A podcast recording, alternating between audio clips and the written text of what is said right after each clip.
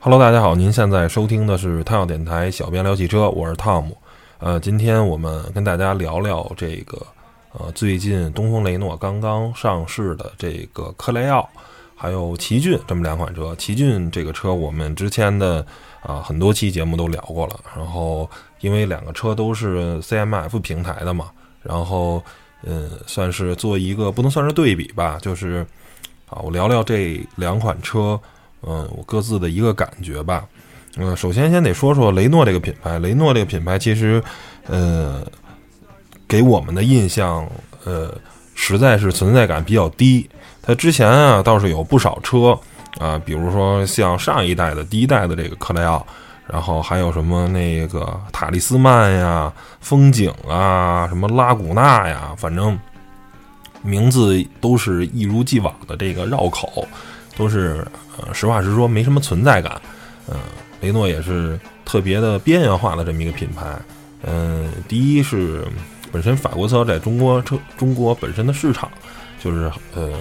不是特别好，然后呢，第二呢，就是因为雷诺之前的所有车都是进口嘛，所以价格呢相对来说都比较虚高，嗯，自然也就不会有特别好的销量了，嗯，雷诺上一代的这个克雷奥。在马路上，最起码在北京马路上还是能见到，但是实话实说，我对这个造型不是特别能接受，嗯，有点丑，然后也是保有量很低的这么一款车。嗯，之后雷诺呢，嗯，可以说是这个两三年吧，算是一个发力的阶段，开始，呃，日产雷诺这个联盟合作以后，算是。呃，开始注重了中国市场，因为日产的这个品牌相对来说，它的溢价能力肯定要不如雷诺。毕竟雷诺是一个法国品牌，是一个欧系厂商，而日产呢是一个日系品牌。呃，还有考虑什么中日关系啊，还有什么抗日情绪啊这些东西在作祟，所以在很多的时候呢，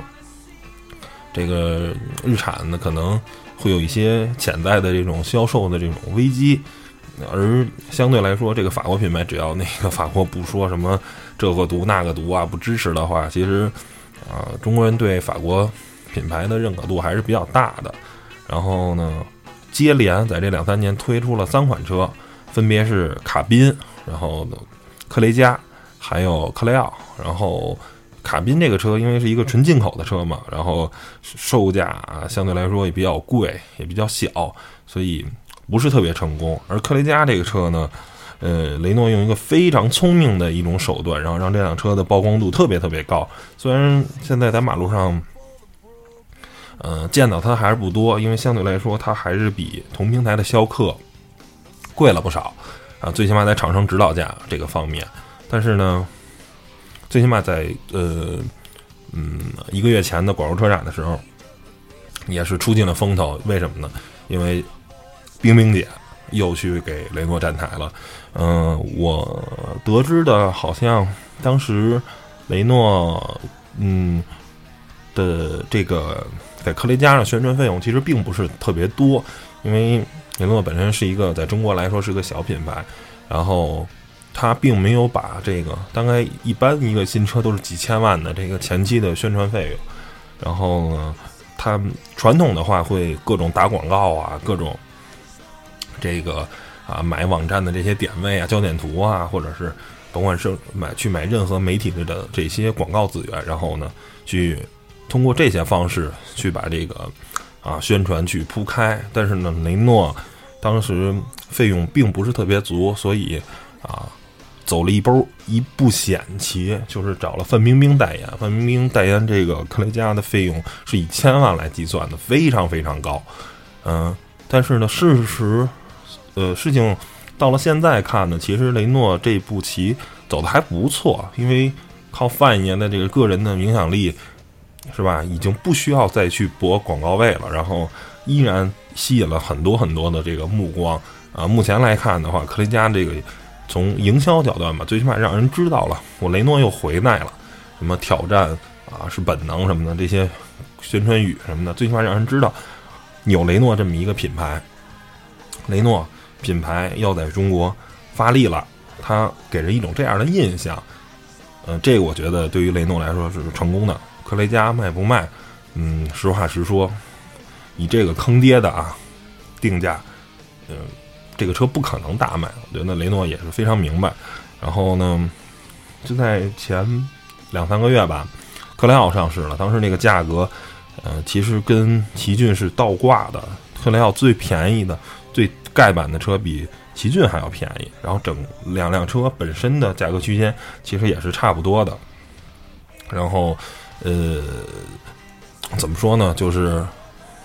算是给我一个呃有点小的惊喜，因为可以看到啊，根据这个售价，这个雷诺确实是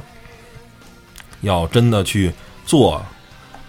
希望啊，克雷奥这辆车能帮助他呃走销量。嗯，呃，我前两天呢也试驾小试了一下这款车，没有特别去啊深度的试驾，然后。嗯，这辆车其实从机械层面啊，开起来这些东西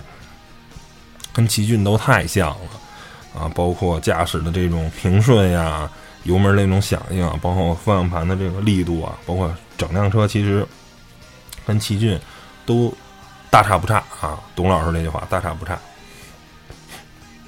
不过呢，有几点区别，然后给大家说一下。首先呢，就是这外观。我还是比较得意克雷奥这个外观，因为克雷奥甭管是前面这个这个 LED 灯组啊，还是后面这个尾灯，有点想贯穿没贯穿，这种 P 字形的这个尾灯啊，我觉得都是嗯，横向纵向比较吧，横向比它老款车型克雷奥肯定是漂亮，而且呢，你，能从现款这个车型的。很多方面能看到老款的影子，就是说，虽然它是跟奇骏同平台，但是呢，我还是有点哎向老款车型致敬啊，这么一个意思。我有一些老款车型影子，但是呢，老款车型那些让人丑觉得丑的地方它没有，就是最起码这个车，哎，外观给你感觉哎挺大气，挺虎，是吧？然后呢，第二个就是内饰，内饰方面比这个呃呃奇骏。啊，那要对比起来，要看着要好多了，尤其是中间那个中控大屏，因为奇骏那个车，呃，上市呢也是有段日子了，所以它中间这个屏幕呢，相对来说还是比较小的。但是这个车呢，有几个我觉得特别恶心的地方啊，我给大家说说。这个首先呢，就是这个，呃，这叫什么来着？氛围灯，然后。他搞的这个氛围灯啊，感觉是，嗯，想，呃，张扬这个法国人的这个啊浪漫啊这套东西。但是我这个五个色啊，我分别好像是这个紫是吧？红、黄、蓝、绿吧，反正大概是这个五个色，我都没觉得好看。就是拍照片还行，但是呢，你真在车里看，其实就是挺夜店范儿的，就是。不是特别显好。第二个呢，就是这个屏幕，这个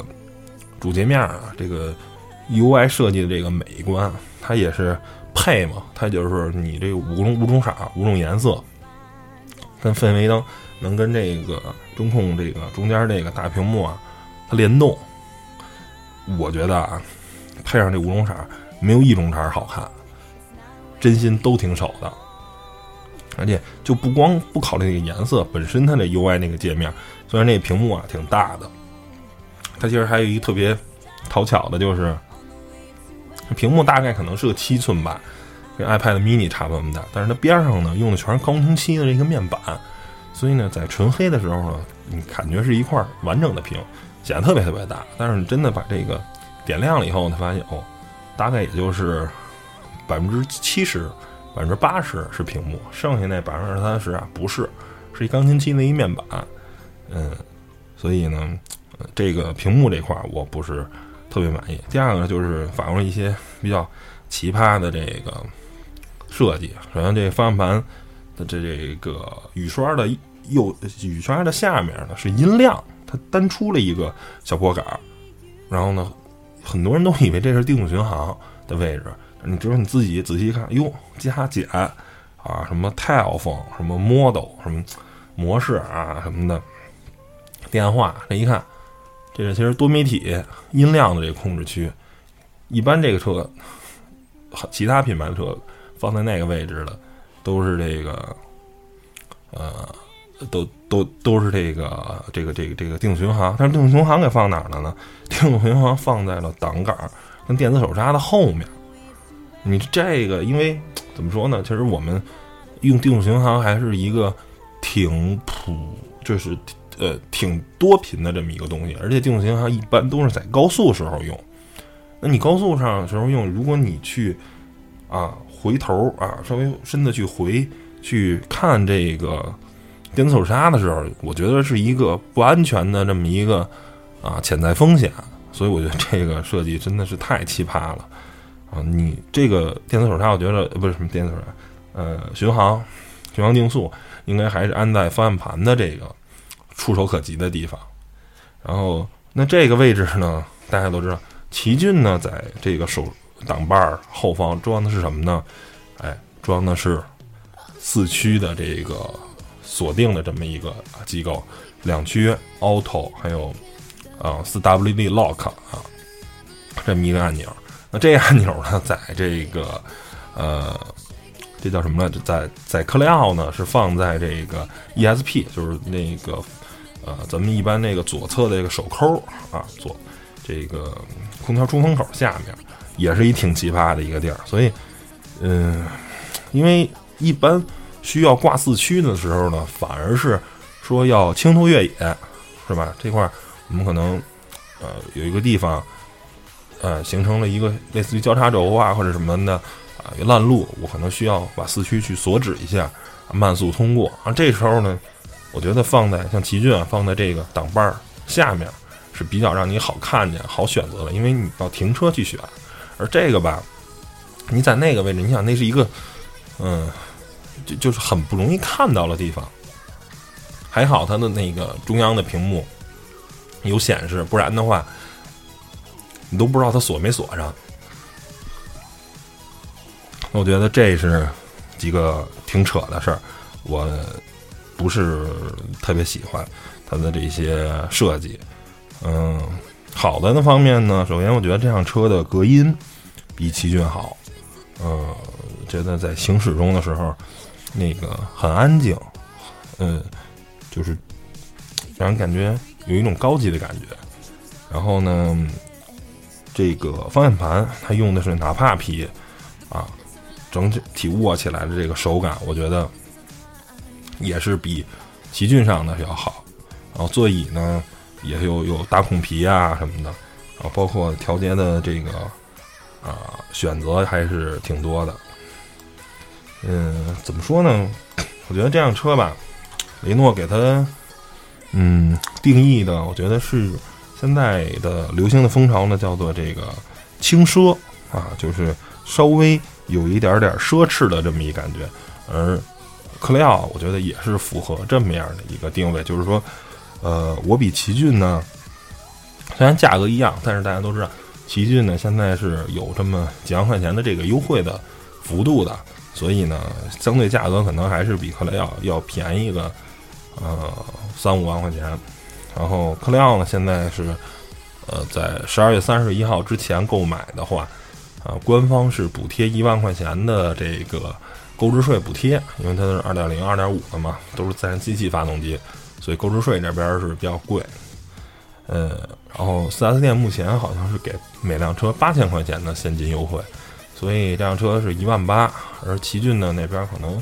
没记错的，好像北京现在市场三五万块钱吧，这种大概的优惠力度，所以肯定还是，如果您要是就是一个图便宜啊，因为两辆车从驾驶层面、机械的东西没有任何区别，你图便宜的话，肯定是啊这个。奇骏比较占便宜，但是呢，我说我想奇骏，我觉得太居家了啊，太家用了。我想对生活品质啊，还是说有点追求。我想让这辆车看着更精致一点，甭管是外观啊还是内饰。那这时候呢，哎，克雷奥就是符合这个轻奢定位。我不是奢侈品，我不是豪华品牌啊。因为同价位的话，其实你能买到盖板的 GLA 啊，包括那个奥迪的 Q 三啊，这个二十五六万块钱。如果是您买顶配的克莱奥的话，其实是鸡头凤尾，看您选谁。但是有句话叫做“宁选鸡头不选不当凤尾”嘛。你一个顶配车型，您这个什么配置都有。您那盖板的是吧？织物座椅啊，手动手动调节啊，连天窗都没有，然后甚至连个蓝牙都没有，你这